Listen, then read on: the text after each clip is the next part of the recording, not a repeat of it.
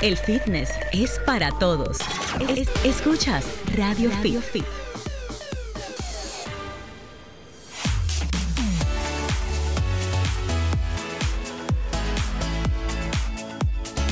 Buenas tardes, República Dominicana y el mundo, a través de Sol 106.5 FM, la más interactiva del país. Inicia Radio Fit, tu revista especializada en fitness y salud durante más de 12 años, por esta radio que te lleva, por supuesto, este contenido de salud especializado. Nosotros hoy, pues, queremos conectar con ustedes y vamos a hacer un programa destinado a responder esas inquietudes que ustedes han tenido y que han canalizado a través de las redes sociales y diferentes vías. Así que este programa es totalmente para ustedes y tenemos una invitada profesional de la casa, muy, pero que muy querida. Así que sean Claro. ustedes bienvenidos. Giselle Mueces. Sí, sobre todo, eh, como tú bien lo mencionas, una profesional en esta área, pues eh, hay mucha desinformación en lo que son los temas de nutrición, de entrenamientos, de fitness y salud en general, y cada día más con el apoyo, entre comillas, de las redes sociales. O sea que es importantísimo contar con especialistas eh, que sepan de lo que nos hablan y nos den las respuestas eh, científicas a cada una de nuestras dudas. En nuestro sábado, 21 de agosto, vamos a estar abordando específicamente el tema de nutrición. Nuestra especialista invitada, la doctora Montserrat Peña, eh, tiene en esta área, obviamente, todos sus degrees para poder hablar con propiedad en la parte de nutrición clínica, la parte de medicina estética, anti-aging. Ella es nutrióloga y, sobre todo, es una profesional apasionada de su trabajo. Le encanta lo que hace y lo demuestra en sus redes sociales y en su desempeño en Nutrimed. Eh, si la van a seguir y van a ver todas estas informaciones interesantísimas, pues vayan ahora mismo a arroba DR Montserrat Pena. Ahí es la parte de su perfil médico, donde ella nos informa de todas las informaciones, perdón, en la redundancia, sobre la nutrición, sobre eh, la salud, sobre el bienestar. Doc, bienvenida a la cabina de Radio Fit una vez más y un gusto muy Ay, grande muchas tenerla. Gracias por invitarme ya de vuelta después de todo ese tiempo que estuvimos eh, tipo live online desde la casa. Sí, ¿verdad? Sí, sí. Aunque hay muchos invitados que todavía prefieren así, porque la gente todavía anda un poquito asustada. Eh, pero podemos hacer una vida relativamente normal con las medidas de precaución, ¿verdad? Claro, claro que sí. Primeramente, todo el mundo debe vacunarse. Con la vacuna que tenga a su disposición, porque esa es mejor que ninguna. Exactamente. Bueno, ayer me puse la tercera y estoy con un poquito de dolor en el brazo y un poquito de dolor de cabeza fue lo único que me dio. O sea, que pude hacer una vida normal, ejercicios, no hay que tener miedo, no va a pasar nada. Peor es que nos dé una gravedad contagiados de COVID. O sea que- Exacto. Aprovechando que tomamos ese tema así de inicio, eh, ¿qué opina usted sobre esa tercera vacuna? ¿Hay opiniones divididas? ¿Piensa que es prudente hacerla tan rápido? O, Bueno, en realidad lo de la tercera vacuna que ya también en Estados Unidos está eh, hablando de las personas que son más delicadas de salud, aplicar una tercera dosis de la Pfizer es por el- la cantidad de anticuerpos que genera el cada tipo de vacuna y el tiempo que dura esta en, el, en, en cada persona. Los individuos son diferentes, o sea, yo te puedo poner una vacuna a ti, a ti te puede durar por un año, pero hay personas que le puede durar menos tiempo esa protección. Va a depender de su sistema inmune.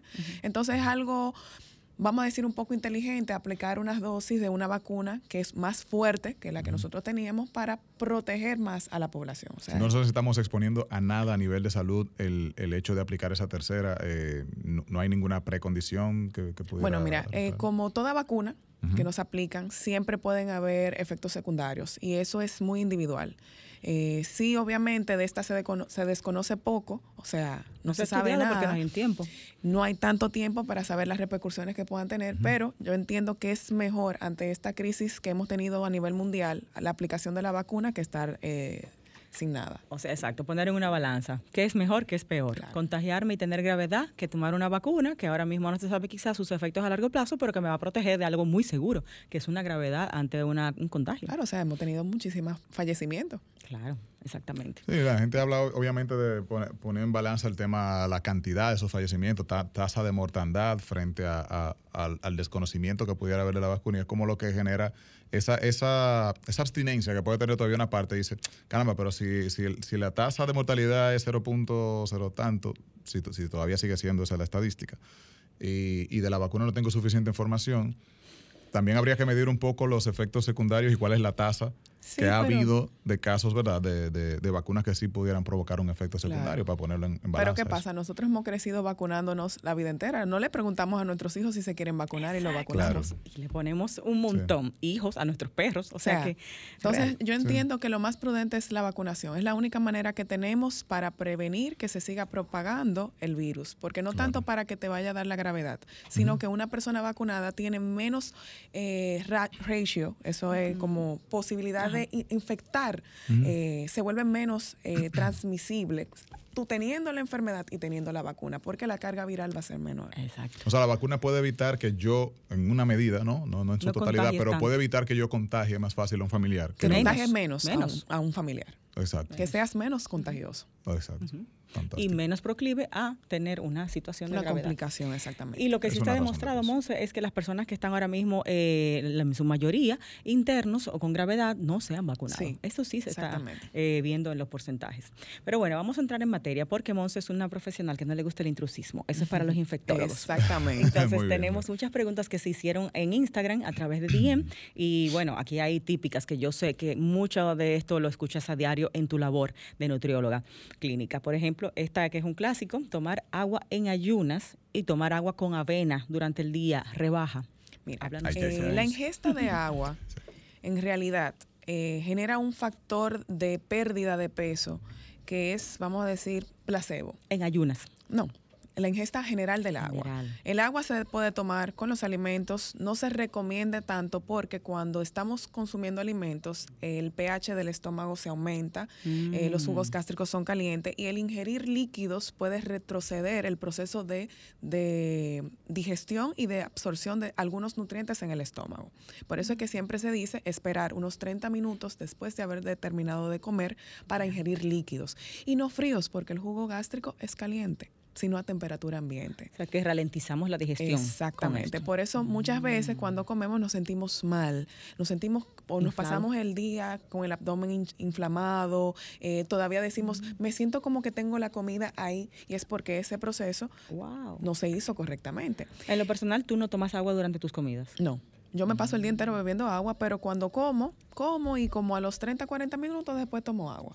Sea, tú no son líquidos para bajar el añude. Eh, porque para eso tenemos los dientes, para el proceso de la masticación, que debemos dedicarle tiempo a masticar los dientes mm, también. No es dos mordidas y tragar. ¿eh? Exactamente. Qué interesante. O sea, que agua durante las comidas ah, pone un poco lento el proceso de digestión y nos lleva a... Cualquier tipo de líquido, no ni siquiera agua. Porque también la gente dice, ah, nada más agua, entonces se bebe la Coca-Cola. Eh, vamos a ponerlo Y frío. Entonces, ¿por qué la gente entiende que tomar agua en ayunas hace que perdamos peso. Y con limón he oído también. Y Muchísimas cosas. Y con bicarbonato. Bueno, eh, cuando estamos deshidratados, retenemos líquido. Entonces, esa, esa retención de líquido hace que los anillos nos queden apretados, que la ropa nos quede apretada. Y necesaria, exactamente, necesariamente no tenemos un aumento de peso per se. Entonces, cuando comenzamos a hidratar nuestro cuerpo, mm. que estamos nivelando las cantidades necesarias, que son para cada individuo diferente, de, la, de agua, entonces vemos que esa retención de líquido disminuye y vemos que puedes bajar que una libra, media libra, pero no es que el tomar agua te está rebajando, es que estás teniendo un balance de la cantidad de agua, del porcentaje de agua que debe tener tu cuerpo y se va la retención de líquido. Aunque hay personas que experimentan movimientos intestinales más rápidamente en la mañana cuando toman esa agua en ayunas. Hay una activación ¿no? a nivel de intestino y pueden ir al baño más fácil. En realidad es la peristalsis siempre está presente. Lo que pasa es que como ponen, le dan movimiento al, tubo digestivo, entonces sentimos que se aumenta más. Pero en realidad la peristalsis siempre debe estar presente. Como el estómago está totalmente limpio, entonces esa agua hace que vaya directamente al intestino. Esa agua de, recién me levanté y tomé agua también puede responder a un factor lógico de que yo vengo de 8 horas, 5 horas, 6 Eso es sumamente importante. Ahí sí. Eh, el tomar agua sin haberse cepillado es importante porque en nuestra mm. boca nosotros tenemos bacterias.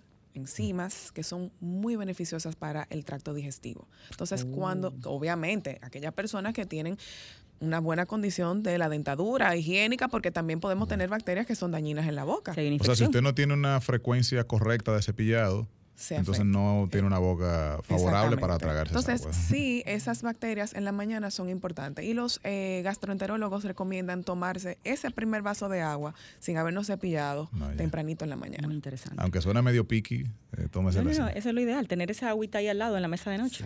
Y desde que abra los ojos, tomártela. Exactamente. Entonces, entendiendo algo, no es un asunto de que yo me tomé unos vasos de agua ahora o si me lo tomé con avena, sino que si yo tomo agua con regularidad, si yo mantengo los niveles de agua de mi cuerpo como deben de ser en el porcentaje adecuado, entonces voy a no voy a tener retención de líquido. Los procesos digestivos se hacen mejor porque la molécula de, agua se utiliza para todo. O sea, se utiliza para formar energía, se utiliza para que el metabolismo funcione adecuadamente, para que los alimentos se digieran de la forma regular. Eh, tiende a disminuir un poco lo que es el hambre, porque tenemos líquido en el cuerpo, no, no tenemos de algo. Exactamente. Y también ayuda a que podamos evacuar mejor, o sea, ir al baño mejor, porque estamos hidratados. Entonces esas células del intestino están en buena condición y las heces no se compactan. Y ni hablar de la piel y la parte estética. Exactamente. Aunque bueno, ya eso sería un tema muy largo, pero el tipo de agua que bebemos en nuestro país no tiene minerales. Entonces también el exceso de agua ahí nos desmineraliza también. Exactamente. o sea, es un balance, es un balance que debemos tener. Y eso tampoco es que voy a mandar a las personas a tomar agua mineral porque también el exceso de minerales es dañino principalmente para los riñones, eh, en el corazón un exceso de mineral puede ocasionar arritmias, eh, tiene que ser muy excesivo para que se vea, pero se puede dar el caso. Tal vez simplemente complementar con las vitaminas que tienen los, los minerales. exactamente, no, y para eso están las frutas y los vegetales. También. No, y el hecho de usted hacer un cambio de que la, de la media de las personas no toma la cantidad de agua que deberían, con el solo hecho de usted estar tomando esa cantidad, está un paso delante de la mayoría y de sí mismo. Sí, así es. Y el asunto de la agüita en avena, Monse, ¿por qué la gente tiene como ese, eh, mito? yo todavía no lo entiendo. Eso es una propaganda muy fuerte de que han hecho, porque en realidad eh, vamos a decir que la avena, un carbohidrato, no va a hacer que rebajes. Sí, la avena tiene fibra, obviamente, pero en realidad eso no es la real, no es real. No, y te estás ingiriendo calorías en cada vez que te tomas un vaso de avena con agua.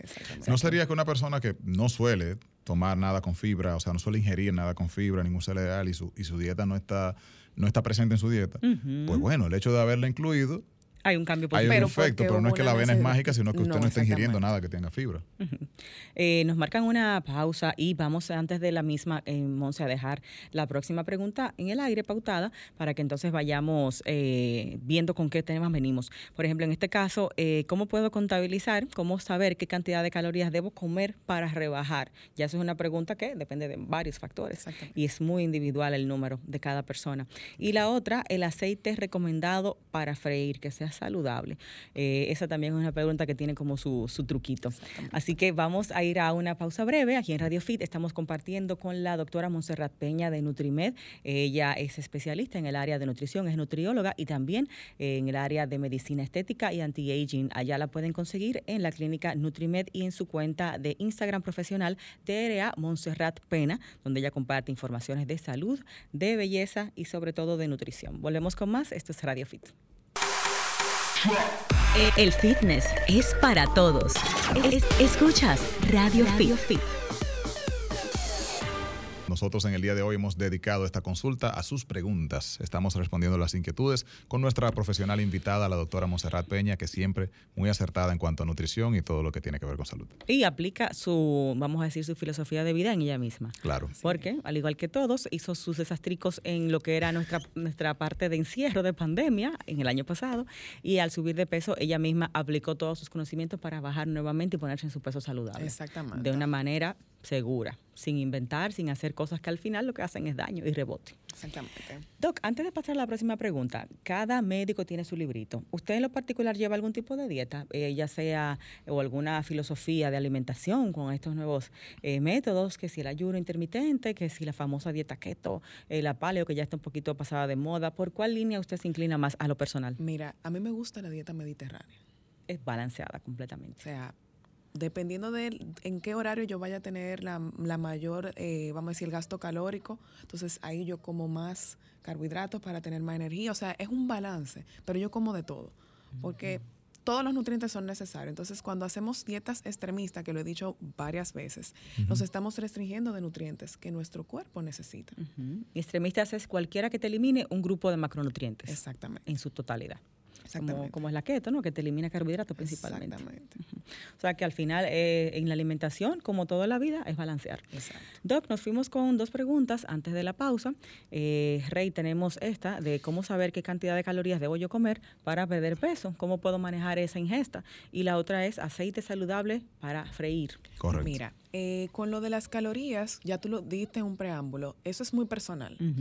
Eh, cada persona, dependiendo de su estilo de vida, va a ser el déficit calórico para nosotros hacerlo perder peso. Eh, lo que hacemos con la alimentación es no agregarle más calorías, pero la mejor manera para perder peso de una forma saludable es con la actividad física. Sin reducir las calorías. Sin, mira, yo la, a esa persona que hizo esa pregunta le puedo decir que coma de la misma manera que está comiendo. Y arranque a entrenar. Y que comience a hacer. Pero no que, que, ah, que yo trapeo, que yo limpio, eso no es ejercicio.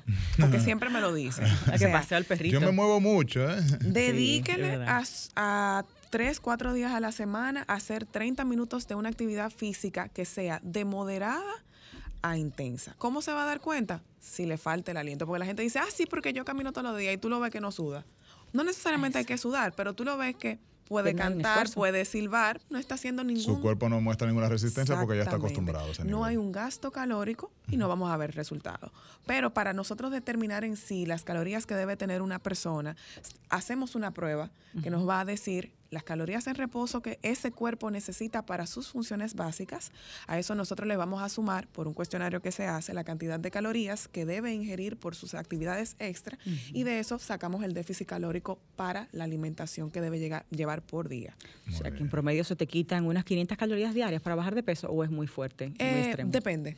Eso, eso va a depender de las necesidades de la persona, pero con 500, 300, eh, dependiendo, podemos lograr un buen resultado. Claro, con actividad física. Que no es tanto. 300 calorías podemos hablar de que estamos, eh, qué sé yo, dos piezas de fruta, dos guineos grandes y algo adicional.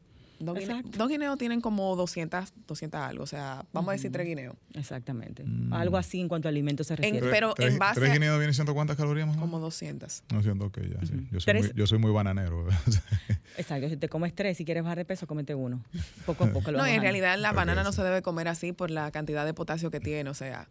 Háblame de eso, que se supone que el potasio, por ejemplo, para las mujeres sí deberían ingerir más por alguna razón. Pero hay de balance con los demás minerales, con los calcio y demás. No, y en el potasio hay que tener mucho en cuenta porque es muy bueno para las personas que entrenan. O sea, si tú vas a hacer levantamientos de pesa, el potasio te va a ayudar a mantener esa contracción muscular, porque eso es lo que hace en la meseta, mantener la contracción, también lo hace en el corazón. Entonces, cuando nosotros tenemos una ingesta excesiva de potasio, esa contracción se mantiene y afecta el corazón. No hay una relajación post para que vuelva a darse la, contracción nuevamente. Entonces, la ingesta de potasio debemos llevarla controlada. Una banana, eh, vamos a decir que no todos los días, tres veces a la semana, cuatro veces a la semana mm. puede comerse. Esa persona que se desayunan con banana y que después al mediodía comen banana otra vez, banana, debemos cuidar. Presente.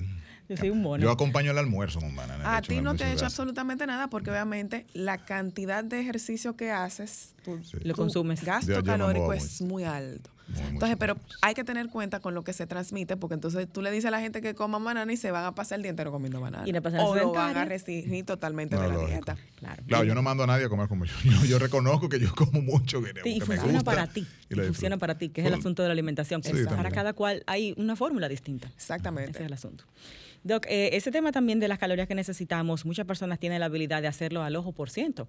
Voy quitando alimentación, alimentos, perdón, y calorías y voy viendo cómo va mi cuerpo, cómo va respondiendo. Muchas personas tienen esa, esa facilidad. Otras, al contrario, lo hacen al ojo por ciento y se perjudican porque cortan muchas calorías o porque quizás no cortan las necesarias. A mí me pasó esto con un paciente recientemente. ¿Acaban anoréxicos? Eh, ese paciente un paciente con una demanda calórica muy alta, estaba consumiendo creo que por el bajo del 60, o sea, como un 60% de lo que debía consumir en realidad, mínimo. O sea, estaba muerto en vida. No, él estaba vivo obviamente y el paciente lo único que hacía era engordar, engordar, engordar. Mm, a pesar de. A pesar de.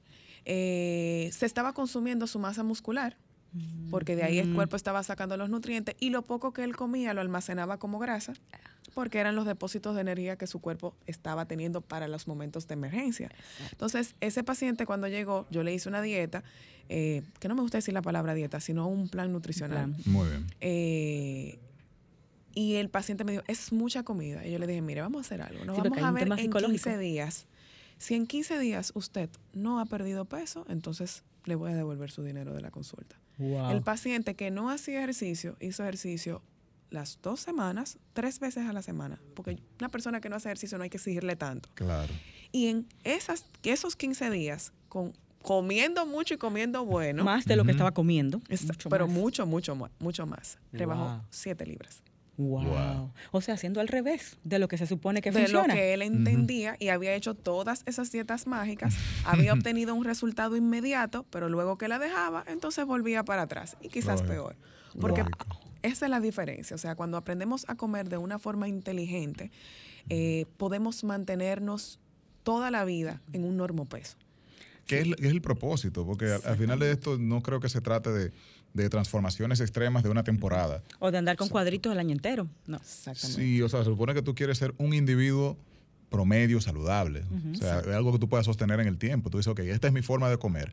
Me agrada lo que como y me hace el menor daño posible. Esa es como debe no, ser y la- me, la- la me- retribuye los nutrientes que mi cuerpo necesita para que trabaje de forma adecuada. Y la doctora Monserrat dijo una palabra mágica, normopeso. O sea, un peso normal. Y ese peso puede variar entre 5 libritas de más, 5 libritas de menos durante el año. Y eso no pasa nada. Y no es anormal ni es preocupante. Eh, todo fluctúa, nada se queda estático. Exacto. Entonces debemos de tener aceptación cuando estamos un poquito pasados de peso, trabajar para eso. O cuando nos encontramos en la línea, pues seguir manteniendo los hábitos. Pero no ver como que debemos estar obligatoriamente en esas 120 libras. Y si no estoy ahí, me preocupé, me No, estresé. y otra cosa cuidero. importante, eh, las personas tienen que, si el peso, la balanza no refleja lo que ellos entienden, Entienden que deben tener. o lo que la famosa fórmula dice que es su peso ideal, entonces estamos mal. A veces podemos pesar mucho y tener un porcentaje de grasa bajo, o sea, bajo o el adecuado para nosotros, y está saludable. ¿Qué opina usted de ese peso ideal? No existe. Eh, es, es personal. Y entonces el tú sacar un peso con una estatura y una edad y un, o sea, Un paradigma así tan genérico. para todo el mundo no es igual, porque Alguien musculoso te sale en obesidad en esa tabla. Exactamente. O sea, tú tienes 200 libras, el asunto es de qué están compuestas esas Exactamente. 200. ¿Cómo están di- distribuidas esas libras? Porque Exacto. ustedes me ven delgada, pero yo peso 150 libras. Wow. No, pero tú estás en buen peso, Monse, porque El- yo peso 140, yo soy chiquita. Yo, yo mido 5'4". Pero tú, O sea, Peso de músculo, mira, ahí. exactamente. ¿cómo se llama? Una mujer de más 140 está preocupada, pero yo tengo que un hacer una bloquecito. dieta. O sea, está vuelta loca sin idea. es que hay un tema psicológico que es inevitable. Siempre hemos relacionado buen cuerpo a libras. Y no es así. Sí, No exacto. es así. Monse, y también hay un tema que tú te ves en el espejo y tú te pones tu ropa y ya tú sabes cuál, cuándo tú estás pasada de peso sin necesidad de saber las libras que tienes. Tú sabes, tú conoces tu estado Y que los cuerpos físico. cambian, o sea, el cuerpo que tuvimos en la adolescencia, principalmente vamos a poner las mujeres, el cuerpo que luego tienen cuando eh, post Parir. parto y ya luego cuando entramos en la edad avanzada de nuestra vida, vamos a decir por encima de los 45, 50, que ya comienzan los cambios Ay, hormonales, casi me entró va Te, te dio un, te va dio a cambiar, o sea, las hormonas hacen un efecto en nuestro peso sumamente grande. ¿Por qué? Porque se descontrola nuestro metabolismo. Entonces, eso deben enseñárnoslos para que cuando lleguemos ahí no querramos hacer dietas mágicas para volver a ese peso de cuando teníamos 15 años y tenemos 60. O sea, no podemos estar nunca en el cuerpo de la juventud, por más bien que nos portemos. Es que no, es que no va a ser posible. O saludable no lo va a hacer, porque quizá posible tú puedes hacer Claro, exactamente, cosa pero te vas, te pero- vas a ver totalmente envejecido. Sí. Exactamente. Porque ese peso no vas a perderlo nada más de grasa. Para tú volver ahí vas a perder masa muscular. Y Una persona adulta mayor sin masa muscular es una caja de hueso andando. Exactamente. O sea que hay una correlación ahí de alguna forma, así, peso-edad. Exactamente. En ese sentido. En sí. ese sentido. O sea- Como peso ideal para X de edad no es el mismo de, No, de yo exacto. jovencito. O sea, todos en su mayoría no podremos, solamente J-Lo, básicamente. Esa es la, la realidad que hemos visto. Está bueno, increíble. Monse. Entonces, el tema este de la formulita no es recomendable, la, esa, Es que esa formulita es- famosa. Sí, que, porque bueno, te va, te a arrojar, ok, te va a dar una idea, pero en realidad tú puedes tener ese peso y no tener masa muscular y tener grasa, o sea, tener una masa muscular muy pobre, o tener ese peso de una masa muscular prominente y estar dentro de los valores que son saludables de la cantidad de grasa que debes tener en tu cuerpo.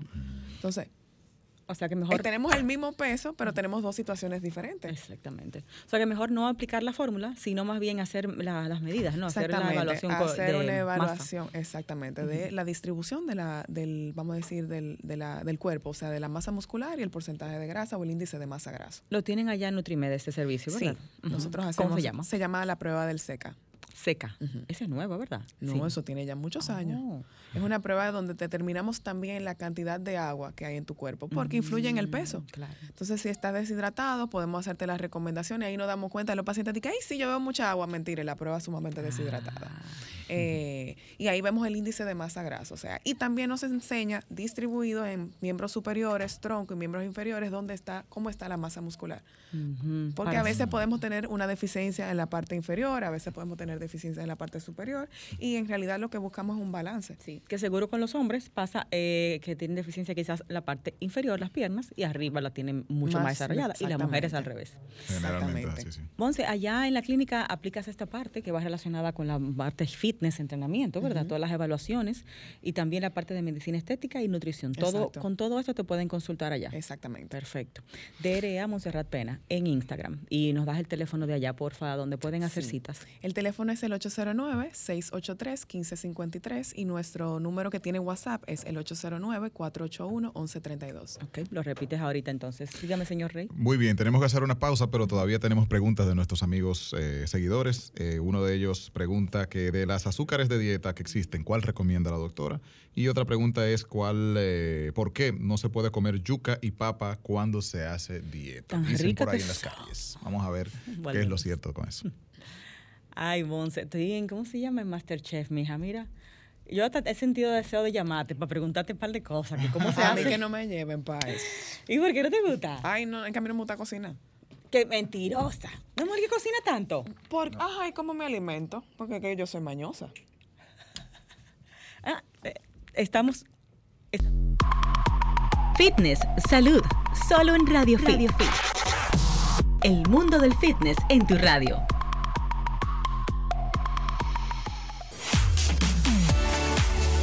Quedamos ahí hablando un poquito en la pausa con Monse y le comentaba que estoy en Masterchef eh, pasándolas de Caín, preguntándole que me ayude un chin, alguna receta, Monse, algo, algo rico, porque esta mujer cocina rico, pero dice que no, no le gusta cocinar. No sé cómo se compagina eso, cocinar rico y no gustarte cocinar. Bueno, pero bueno, bueno. la mujer es disciplina. No, pero llámame. Es que vamos le gusta vamos a hacer un plato, vamos a hacer un plato así. No, no. especial. Quiero, quiero aprender a la famosa salsa de tomate natural, pero yo sé que es fácil. Sí, eso es facilísimo. Sí, Y rica. y sin quemarme, por favor. Que sí. Enciendo cosas calientes, me las pego todas. Dios mío, tú viniste con la marca de Masterchef ahí. No, mijo, esto es terrible. Yo voy a salir de ahí con dos de o menos.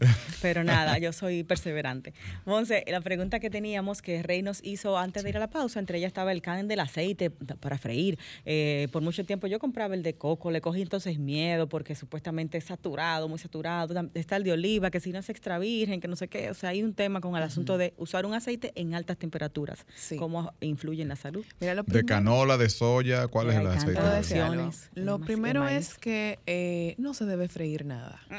Esa era la Ay, primera. hija, pero un ¿Cómo día. así? No se debe freír. Ya, ya. Eh, Ay, mi platanito frito. Las proteínas vienen con su propia grasa, siempre lo he dicho cada vez que vengo. eh, la mejor forma de tú hacer una proteína entre comillas frita es colocando un poquito de agua al sartén, dejando que esa proteína hierva, además se te cocina mejor.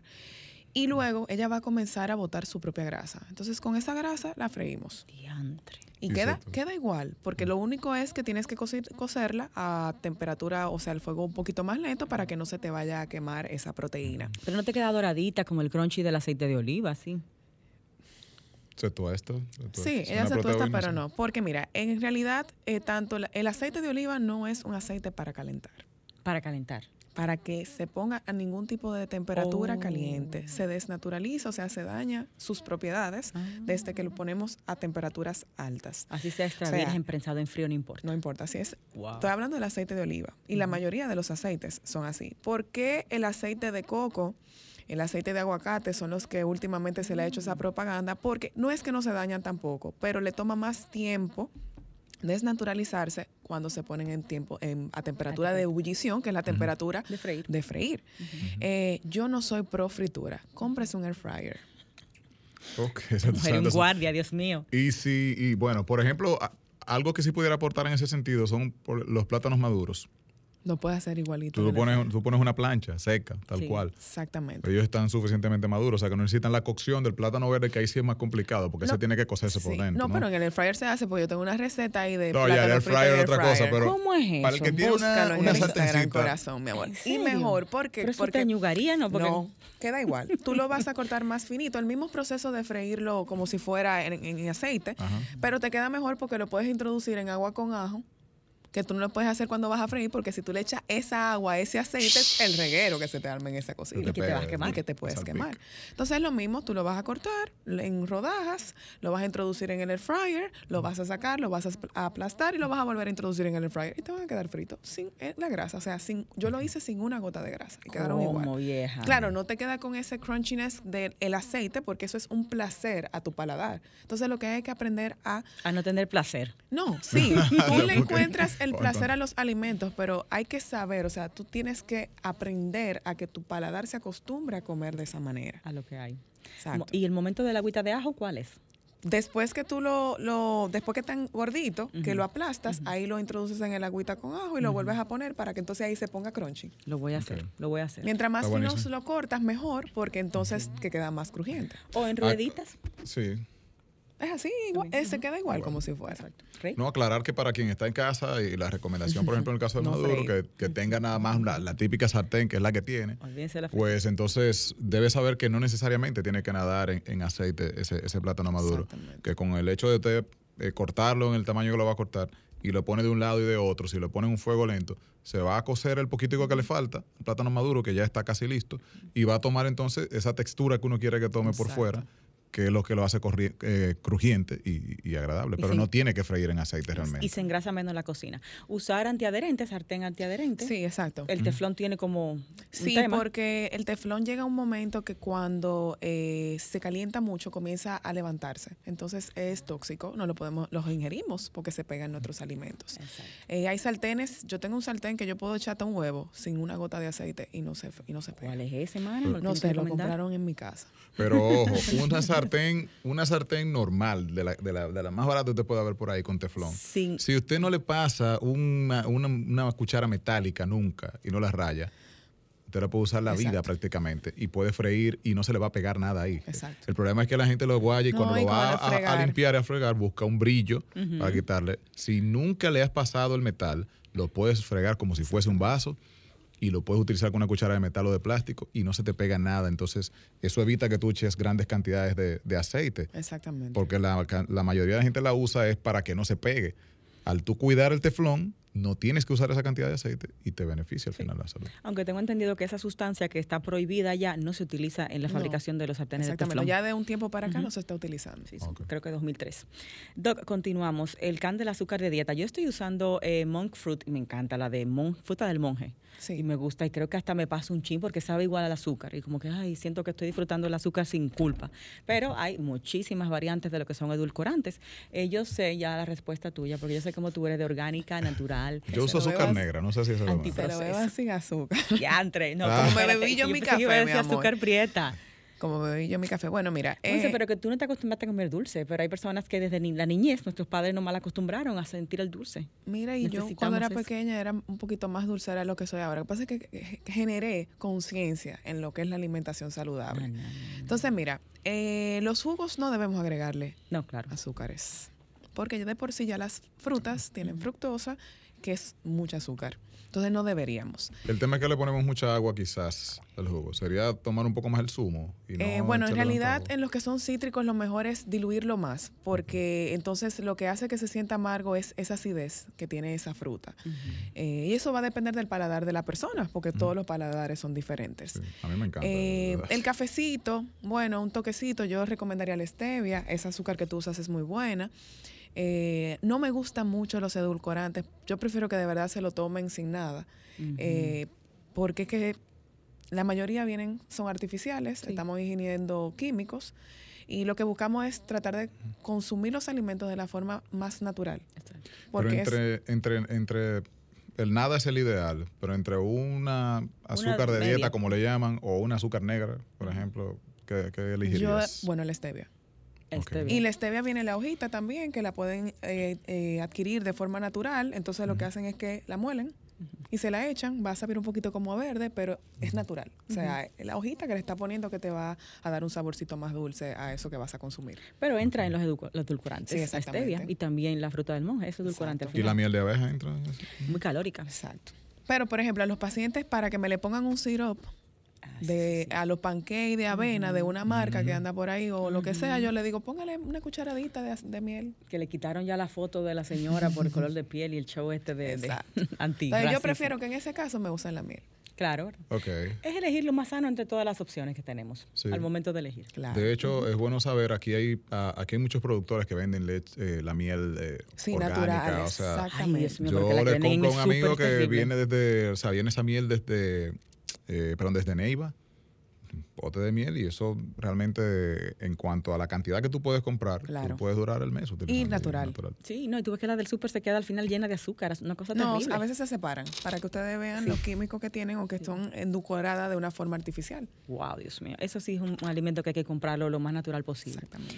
Monse, la pregunta anterior que, que nos puso Rey, lo de la yuca y la papa, son tan ricos y la gente, bueno, casi siempre los quitan de la, de la Mira, Como que los víveres sabrosos son los dañinos y los que no son tan sabrosos. Exacto. No, en osos. Te voy a decir algo. Eh, eso de retirarlo de la dieta es porque tanto la yuca como la papa son muy ricas en almidón, son azúcares. O sea, Almidón es azúcar. exactamente, se convierte en azúcar cuando entra en nuestro cuerpo, muy alto. Mm, Entonces, eh, su índice calórico es mucho. también. Eh, ¿Por qué? Eso aporta calorías, que son de los carbohidratos. Eh, no tienen tanta fibra, o sea, no nos van a aportar tantos nutrientes y uno generalmente las retira. Eh, se pueden utilizar, todo va a depender del paciente. O sea, si yo tengo un paciente, por ejemplo, que me entrena a las 6 de la tarde y es un paciente con una actividad fuerte, entonces yo le puedo poner en un almuerzo una porción de papa, una porción de yuca, de la forma más natural. Eh, pero en el caso, por ejemplo, que tú mencionas que tienen almidón y azúcares, estos dos, entonces el resto sí tienen Tienen en menor cantidad, fibra y menor tienen más fibra, a veces tienen agua, entonces uno busca lo que son más saludables dentro de toda la cadena. La cepa de apio es muy buena, seguro es terrible en cuanto a caloría y almidón, ¿verdad? Todo lo rico tiene un lío. Es buena, es muy buena, y se puede consumir, o sea, sí. Yo Sí. prefiero que para la yuca que consuman cepa de apio. Yautía. La yautía, el ñame, que se le indica mucho a los pacientes diabéticos porque Ah, de sí. todas eh, la, eh, los víveres, vamos a decirlo así, es el que tiene el que menos eleva el índice car- eh, glucémico, o sea, que dispara el azúcar, ñame. El ñame. el ñame. Y aunque lo encontramos raro porque es muy dulce, la batata también entra entre ese grupo De- que pueden usar, exactamente. aunque es bastante dulce, que es paradójico, ¿no? Eso. Nos están marcando una, ya al final, la despedida, ok. bueno, Doc, nos gustaría que cierre con algún tipo de recomendación, eh, acorde con los tiempos que estamos viviendo, que estamos, eh, no podemos decir post pandemia, estamos viviendo dentro de una pandemia más o menos controlada en nuestro país y en el mundo, y todo el tema de lo que podemos hacer por nosotros incide eh, en que estemos a salvo, que estemos saludables. ¿Qué recomendación o con qué frase le gustaría cerrar y también los contactos donde podemos Sí, consultarla? claro. Mira, eh, lo más importante ahora es la alimentación balanceada con todos los nutrientes. Y si hay una deficiencia, suplir esa deficiencia, ya sea de una forma natural con los alimentos o suplementándonos, claro, revisado por un y guiado por un médico, un especialista en el área. Eh, para que nuestro cuerpo esté en la mejor condición posible y si nos vemos eh, infectados por este virus, entonces podamos eh, contrarrestar esos efectos que son tan negativos. Algunas personas no van a poder, otros sí, lamentablemente. Eh, eso es lo que yo les recomiendo. Vamos a comer inteligentemente. Sin estresarnos. Exactamente. Bueno, la doctora arroba DRA Montserrat Pena en Instagram. Monse eh, comparte los teléfonos ya para cerrar, eh, donde pueden contactarte en el centro. Claro, 809-683-1553 y el número que tiene WhatsApp es el 809-481-1132. Como siempre lo digo, no es para enamorar a la doctora, es para hacer citas y consultas médicas. Raymond Moreta en Instagram, arroba Radio Fit con Giselle, arroba Giselle Mueces. Y Doc, muchísimas gracias como siempre por aceptar nuestra invitación y por darnos tanta información valiosa aquí en Radio Fit. Esperamos tenerla muy pronto porque se nos quedó la mitad de las preguntas. Así es, así que- Gracias por la invitación. A usted, mi Doc, besos a todos, feliz fin de semana y a cuidarse. Bye bye. Radio Fit llegó a ti gracias a Jumbo, Banco BHD León, Esbel y Carnet. Sol 106.5, la más interactiva. Una emisora RCC Miria.